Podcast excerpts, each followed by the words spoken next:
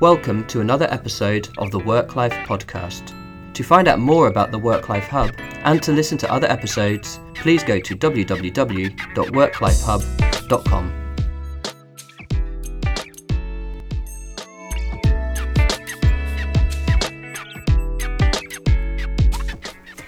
Welcome to another episode of the Work Life Hub podcast. I am your host, Agnes Uheretsky. If this is the first time that you are tuning in, let me just say a few words about this podcast. We speak to authors, researchers, business thought leaders for them to share their knowledge and insight on work life balance, leadership, culture change, and organizational development. In our work at the Work Life Hub, we help companies reform their workplace to create a culture that embraces diversity and work life balance. We are passionate about building vibrant and engaging workplaces that are great for employees and customers. If you would like to get in touch with us, you can do this via Twitter at Work Life Hub, on our LinkedIn page, or on our website. We're always happy to hear how you like the podcast or any other ideas that you would like to share with us. And now, on with the show.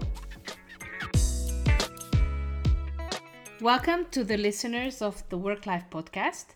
This is your host, Agnes, and this is actually the first time we're recording a podcast episode with two speakers, two guests, not just one. So today I have uh, with me, with us, Heather Boushey. Hi, Heather. Hello, it's I'm glad to be here. And also Maureen Conway. Hi, Maureen. Hi, Agnes. Thanks so much for having us. So um, I'll quickly introduce our two guests, uh, and then we're going to go into the discussion without um, spending too much time taking it away from the exciting discussion. So Heather Boushey is the executive director and chief economist at the Washington Center for Equitable Growth, and she's also senior fellow at the Center for American Progress. Her research focuses on uh, economic inequality and public policy, specifically employment, social policy, family economic well being. And she is the author of uh, a book that just came out now in April 2016 called Finding Time The Economics of Work Life Conflict. And this is what we're going to be talking about mainly. And Maureen Conway is the vice president of the Aspen Institute. She's the executive director of the Institute's Economic Opportunities Program, the EOP. And Maureen founded the EOP's Workforce Strategies Initiative, and she's headed up workforce research at the Aspen Institute since 1999.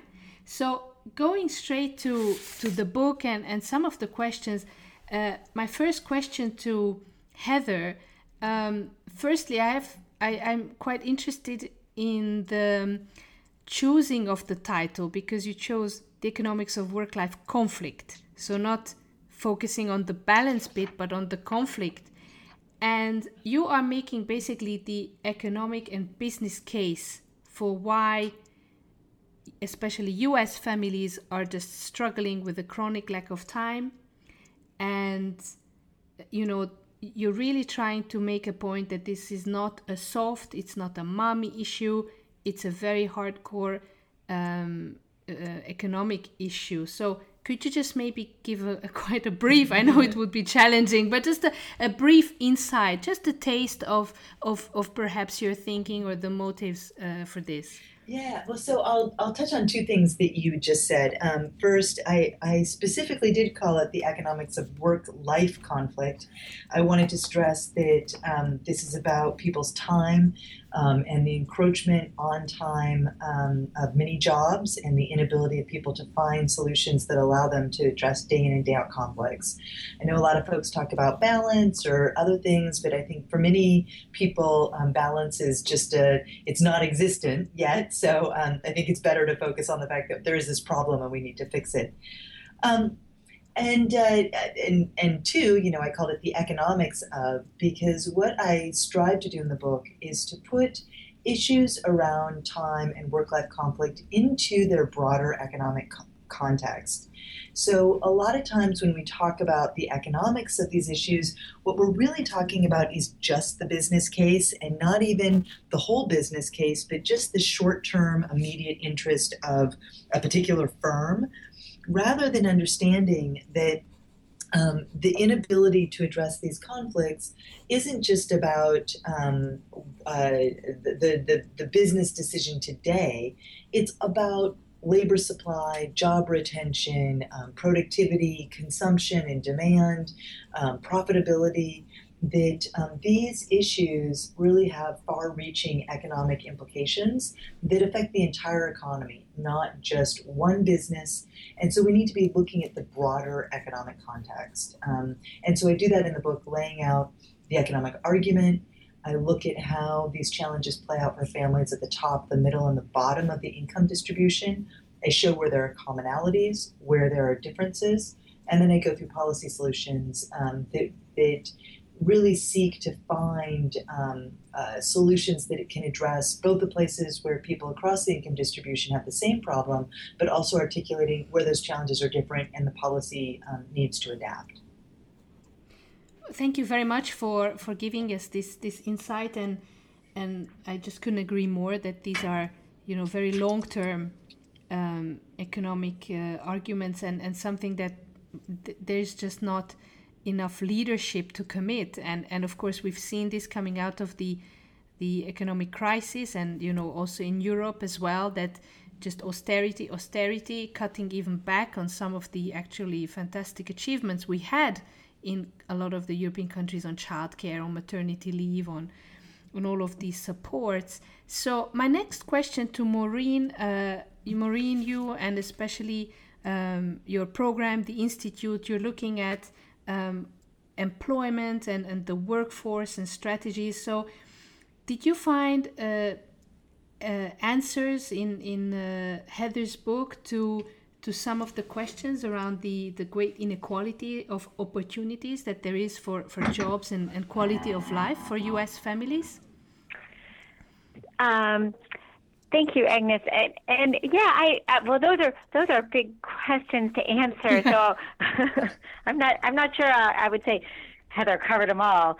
Um, but there's a lot in Heather's book that I really appreciated um, in terms of informing those questions and thinking about um, not only work life um, conflict, as she outlined so well, but she also really frames how work and life are so intimately connected, and I and I really appreciated the the way she she um, she put things in the context of the economy, but she also reminds her readers that the economy isn't just about businesses and business success.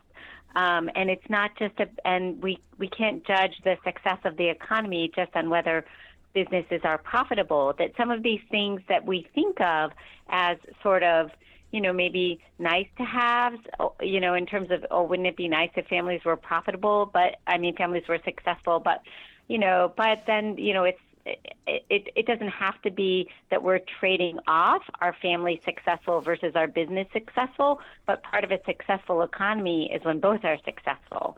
Um, so I really appreciated how she how she framed that and how we how we can think about the success of our economy not only by a successful business sector but also by a successful family and consumer sector, um, a, a, successful sort of civic sector, and you know all of those pieces need need to work together. Um, so and then particularly for the for the work that I do, you know I think it's really important to think about um, those work supports and and and those then are seen more in the reframing of childcare and healthcare as investments in work and successful work rather than in sort of expenditures on things that people maybe want but maybe we can't afford them anymore. So so I think that way of rethinking it lets us see how um, some of the policy solutions Heather outlines in her book really make sense if we want to think about what a successful economy should look like. Absolutely, and and maybe now uh, going back to Heather, um, I, I also particularly like the fact that you you mm, um, you put an, an accent, you put a stress on saying that these work life supports they need to be fair, they need to be distributed, just as you also said, across all income groups and, and across society. And we have seen over the past year a number of highly mediatized news, especially in the US, from tech companies about giving unlimited vacation, uh, unlimited or one year um, parental leaves.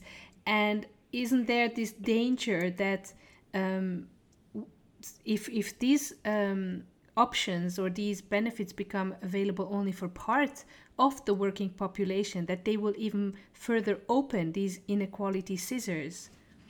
I could not agree with you more. And in fact, I mean, that your question, Agnes, is exactly why we need policy intervention.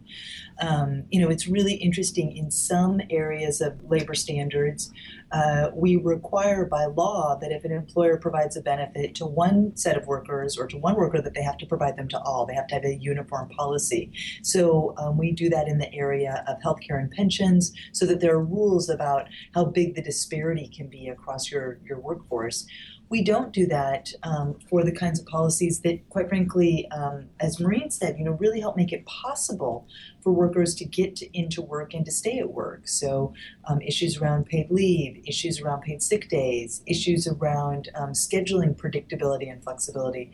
These can be quite um, uh, uh, quite um, uh, individually uh, administered in um, in workplaces. We hear a lot about how I mean, sort of the old adage goes that people join firms and leave managers, and in no mm. small part they leave managers um, because of some of these issues. Of the manager isn't treating me fairly, um, and and one aspect of that is often around hours and flexibility and scheduling and other um, uh, workplace perks, and um, and whether or not somebody feels that they've been treated fairly. So I think these are all very much connected, but I just want to touch on the last, uh, the, the other thing that you noted, which is about this issue of fairness. Um, you know, in a world of work that is really designed for workers who have that stay at home wife, um, right? Most jobs, um, employers want um, employees to be highly dedicated. They want the employee to have to cope with any sort of flexibility on their own. Um, the employer wants the employee to show up when they want, on whatever terms they want, and never have to stay at home for a sick kid. That is no longer the reality for the vast majority of the American workforce.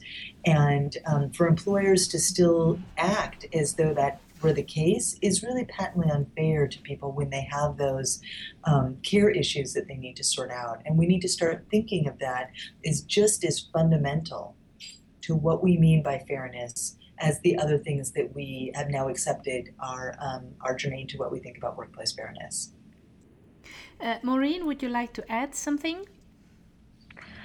Um, well, I think I, I couldn't agree more with, with what Heather was saying about sort of the, the fairness. And I, I think, um, I guess maybe I'll, I'll just um, uh, re- repeat a little of what I was saying before, in that, and that I do think, again, it's, it's, it's fairness, but it's also not just a matter of fairness. I think we have, when, um, as you were saying, Agnes, when you sort of have one set of workers who have one policies and you have another set of workers who have another policies, there's a big divide. And I think this big divide in people's lived experience of work makes it hard for them to really understand how they can be working together, right? Because um, they don't really understand.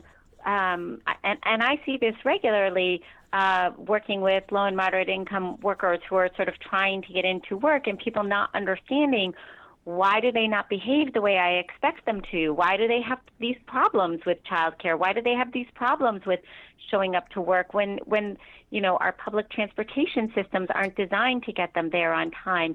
Um, when the childcare centers aren't open at the times they need them to be open for the purposes of work, right? So we're not thinking about um, people's different reliance on different systems. And then, you know, we're sort of, because the, the lived experience of work is so different, we're sort of at cross purposes of how do we work together. Absolutely. And um, what do you think? Maybe a question again back to Heather and then Maureen. What are the barriers? Because in as you outline uh, in the book, Heather, I mean, there's been you know ideas about uh, universal childcare policies in the US since the 70s or you know so so as you say it's not a, a pie in the sky um, uh, innovation that we need. It's not like it hasn't been invented yet. And, and of course we see this from from quite successful countries. Of course everybody points to norway and sweden and denmark but but so we know what needs to be done. What do you think? And and then maybe also to maureen afterwards what are the barriers of of uh, of why this is not uh, manifesting itself if it's the right thing to do? Well i think the barriers are um, are complicated and simple both at the same time. Um, First, I think that this basket of issues has, for far too long, languished as though it were just a woman's issue, and that it's not fundamentally and critically important to most, uh, most if not all families, and profoundly important to the economy. Um, you know, even when I hear people talk about it, it's like, oh yeah, yeah, there's that thing, and it's like, no, this is about people being able to get into work and be highly productive. In a world where we no longer have that um, that stay-at-home caregiver, this is a set of policies that every family needs. So I think you know first is that because it's about care i think it tends to be dismissed too quickly as something ancillary to the really important stuff of the economy and i'm sort of like making a face here as i say that which you can't see on the podcast but um, I think that's a really key issue. You know, and one thing to kind of note is that, you know, we have this set of social policies that provide the boundaries over time and provide the basic social insurance that we have in um, at the federal level um, through the Family, um, the, the, the, Social Security Act, and the Fair Labor Standards Act.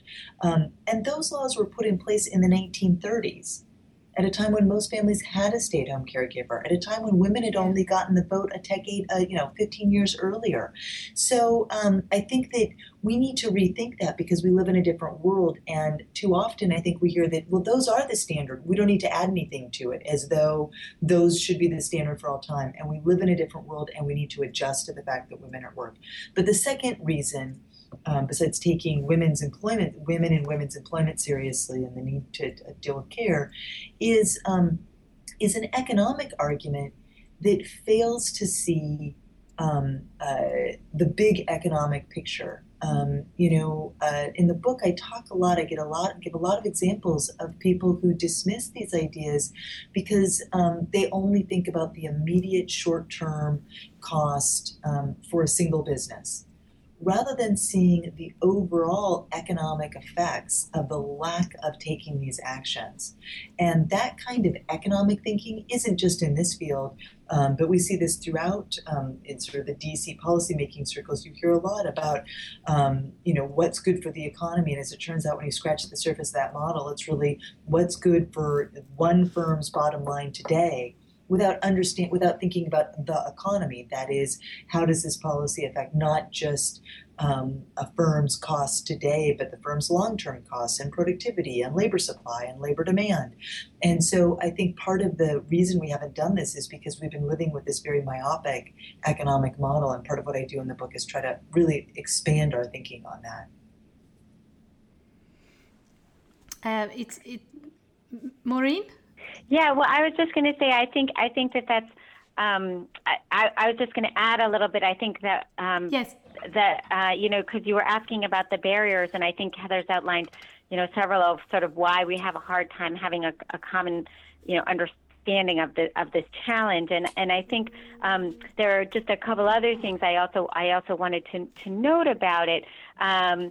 You know, we've we've been having this conversation in the U.S. about sort of economic inequality and lack of economic mobility, and we see that there's great differences in opportunity across geographic areas and differences in, in whether there's economic mobility across geographic areas and, and then within even you know cities neighborhood by neighborhood there's very big geographic differences so so uh, earlier I was saying we have these different lived experiences and it's different lived experiences in terms of where we physically live in our neighborhoods.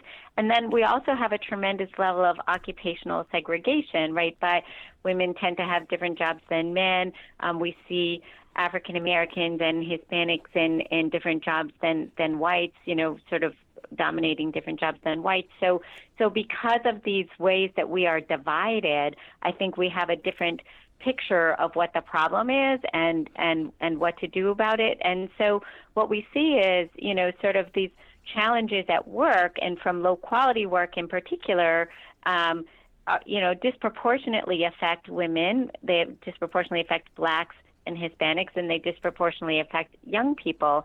And you know, their voices are not necessarily heard in sort of the policy debates about what to do um, on economic issues, or they're not um, given a lot of credibility. That experience of their their experience of work isn't sort of seen as as credible, maybe as a as a business leader. So I think that we have some sort of cultural challenges and who we're hearing and who we're not, and what experiences sort of carry more weight. Um, in terms of our, our debate about what's appropriate policy and what, what are appropriate um, ways to organize work. Yes, and, and maybe for the benefit of Heather and also for the listeners, it's it totally ties in actually how we met with Maureen. We met in January this year at, in Paris at the OECD Forum on the Future of Work, and there was one panel that was exploring the future of work and what it would look like, and these were all uh, 50 plus white men.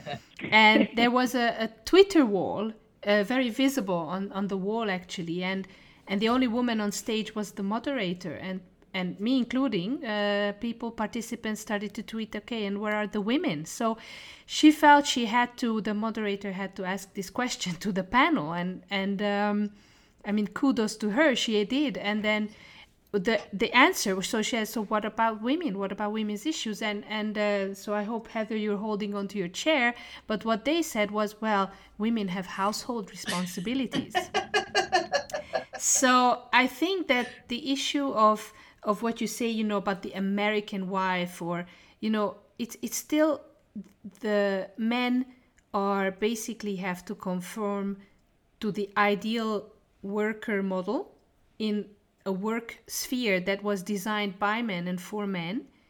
And women who work they have to still conform to this ideal wife and housemaker, homemaker uh, model. At the same time, also you know you know be in the ideal worker mold and so they're failing at both and and i think i just couldn't agree more with both both of your arguments about you know having the voices heard and and so um, may, maybe we could just move on to to uh, perhaps the last before last question is is how do you think we can um, amplify the voices um, of everyone in this and how could we uh, move on and, and make it you know become a work life movement and not just you know what you said a, a marginal discussion or a women's issue i don't know maureen would you maybe like to take this first Sure. I mean, that's. I think that that's an excellent question, and I think you know I don't want to be all, all all pessimistic because I do think I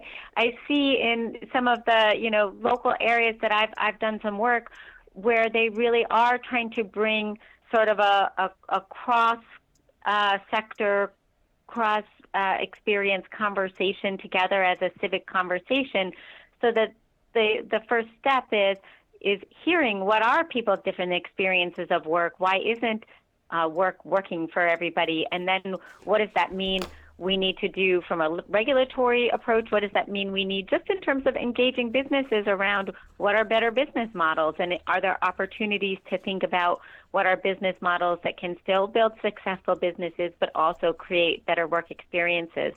Um, what are opportunities for uh, you know other civic institutions to play a role in sort of supporting people and bringing stability to to work. Um, and you know where are there um, uh, roles for different sectors to play in sort of at least in the within the American system those those sectors all play important roles. And and and I I think that I have seen you know sort of within the context of cities and towns and I think it's interesting in Heather's book, I think a lot of her the policy solutions where she's seen things move forward, it has been at a more local or state level, um, where I think mm. you're able to start to, if you're intentional about trying to bridge some of the gaps, you can start to maybe build at least enough political will to to move something forward. But Heather, uh, I should turn over to you to comment on that. Well, I I mean I think that one of the most exciting things that's going on in American politics is actually the energy around this basket of issues.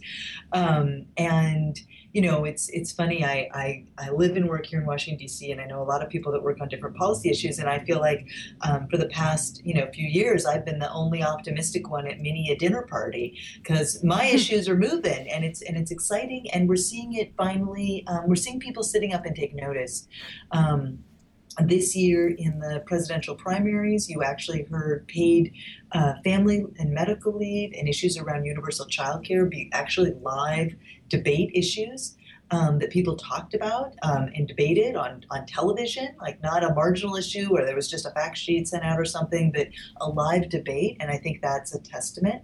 Um, I think the fact that you've seen so much progress at the state and local level and that it has been so um, uh, successful and that people think this is such the right thing to do um, has made people sit up and go, oh wow, well maybe maybe if politicians or if advocates take up these issues, they will be um, successful in making some some progress on things that really affect people's lives in a positive way. Um, so I can I know that um, I was accused a couple weeks ago of sounding a little too um, Pollyanna-ish on this, but um, a little too optimistic, but I do think that there's a lot of evidence that uh, that there is there is excitement around these issues, and that we're making a lot of progress, and that those voices are starting to be raised up. I think that the proof is in the pudding, though. Can we um, continue to show that these are important to people? They are good for businesses. They are good for the economy, and we can implement them. And I think that continues to be our challenge. Mm. Now, um, before we go to our last question, um, maybe I can ask Heather to, and then Maureen to to just uh, tell listeners where they can reach you, where they can find uh, your book, Heather, where they can get in touch with the both of you. Oh, certainly. Um, so I run an organization called the Washington Center for Equitable Growth. Um, we are investigating whether and how inequality affects economic growth and stability. And um, you can find information on my book and all the work we do at um, www.equitablegrowth, all one word, .org. Maureen? And uh, I'm Maureen Conway. I run the Economic Opportunities Program at the Aspen Institute. Um, and we do applied research on local strategies that are creating economic opportunity for people. We uh, also do public conversations to try to bring diverse voices together around what are some of the critical issues people face at work today. Um, you can find out about everything we do on the Aspen Institute's website, which is www.aspeninstitute.org. Um, and you can also send us a note at eop at aspeninstitute.org. Thank you, and we will of course put um, these uh, information and and the contacts and and you know the links also into the show notes of the podcast.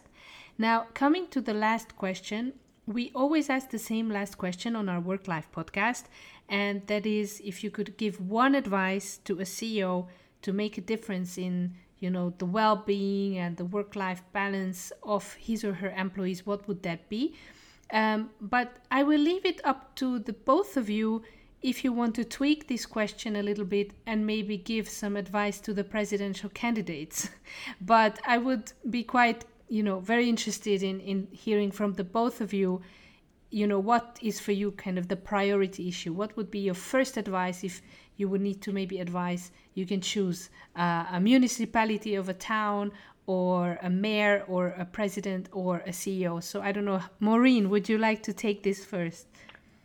Sure, I'll I'll start and I'll I'll do I'll say a couple things on the on the CEO side, I guess. What because there there are two things that that um, uh, come to mind. I've spent a, a lot of time in uh, in particular thinking about how people can uh, qualify for jobs and connect to jobs and build skills for jobs. But the thing I'd like CEOs to think about when they think about um, workforce skills, and many of them are concerned about workforce skills, is that skills don't happen without all of these other um, pieces in, in place, right? So investment in workforce skills doesn't just mean training and learning or sending people to college. It, it, it means also making sure that um, they're healthy, making sure that they have the resources to care for their families and that they're able to show up regularly and on time and, and not be worried about where are their kids or is there is there um, uh, heat going to be shut off or uh, it's getting to the end of the month. And these are these are the things that I that are sort of the big four that people who make thirty thousand dollars a year or less in some communities it's it's food it's um, uh, child care it's uh, issues related to housing and transportation are all challenges that people face so, what can you as a, an employer do for your entry level workers to build stability into their life so they can bring stability into your company? So, that's something that, that I, I think of, of first. And then, and then, but really, the first thing I would say is ask them. Um, find mm-hmm. a way that you can set up a, a better communication so that they can honestly tell you what would make work better for them. Absolutely, so that they can bring their whole selves to work they can be their whole selves and and you know with anything else that comes with them and and I think that they will thank you a hundredfold for any employer who would who would really acknowledge basically these these difficulties. Heather? Well, I think that's um, that, that, that's a great set of issues. It also underscores the importance um, of the fact that most workers today don't have a, a protected voice at work um, because most U.S. workers, uh, over nine out of ten in the private sector, are no longer represented by a union. Um, so that's that's one way that we can make sure that people um, that that what people want is heard is that we can encourage employers to not see unions as, as the enemy. Um, I would um, let me take the policy side, um, since Maureen was uh, sort of started a different place and and um, to, just to make it a little bit more uh, diverse here. Um, I think that um, I think that the one thing is just really to acknowledge that because we live in this world where most families no longer have a stay-at-home caregiver, we need to help families address care so that they can get to work, so that they can support their families and be the kinds of um, consumers and community members and parents that they need to be. Um, without a good job, um, no family is going to uh, get out of poverty unless they're independently wealthy. Um, and we need to make it possible for all kinds of families to be able to access good jobs in the labor market um, and make that possible via both schedules and everything else that, that needs to go along with it. I would say that um, all there's a there's a whole variety of things that are urgent and important to, to deal with there, but um, certainly one thing that we hear a lot about is the, the need for families to have access to safe, affordable, and enriching childcare and increasingly elder care. So in the US, um, access to, to quality care is prohibitively expensive, um, often unavailable, and um, there aren't good choices for a lot of families. And I think that thinking about um, childcare the same way that we think about the public school system. It's important for everybody, it's important for every family, and it should be in every community and it should be high quality. Um, is certainly a first step, and we're seeing a lot of states and localities thinking about universal pre kindergarten is one step in that direction, but we need to go a lot further. Um, uh, on that, and we need to to also be thinking about um, in an aging society with again no one, no stay-at-home caregivers for most families. Um, how are people dealing with elder care issues, and how is that affecting labor supplies? So I would push on the care substitutes, the the ability to um, to uh, have someone to care for people that you love while you're at work as um, as the top priority. Well, thank you very much to both of you, to Maureen and Heather, for taking the time and it wasn't easy to have both of you at the same time but i really really appreciate it. And and i think that listeners can take away a lot of inspiration from this conversation. So thank you very much. Thank you. It's thank been you. a real pleasure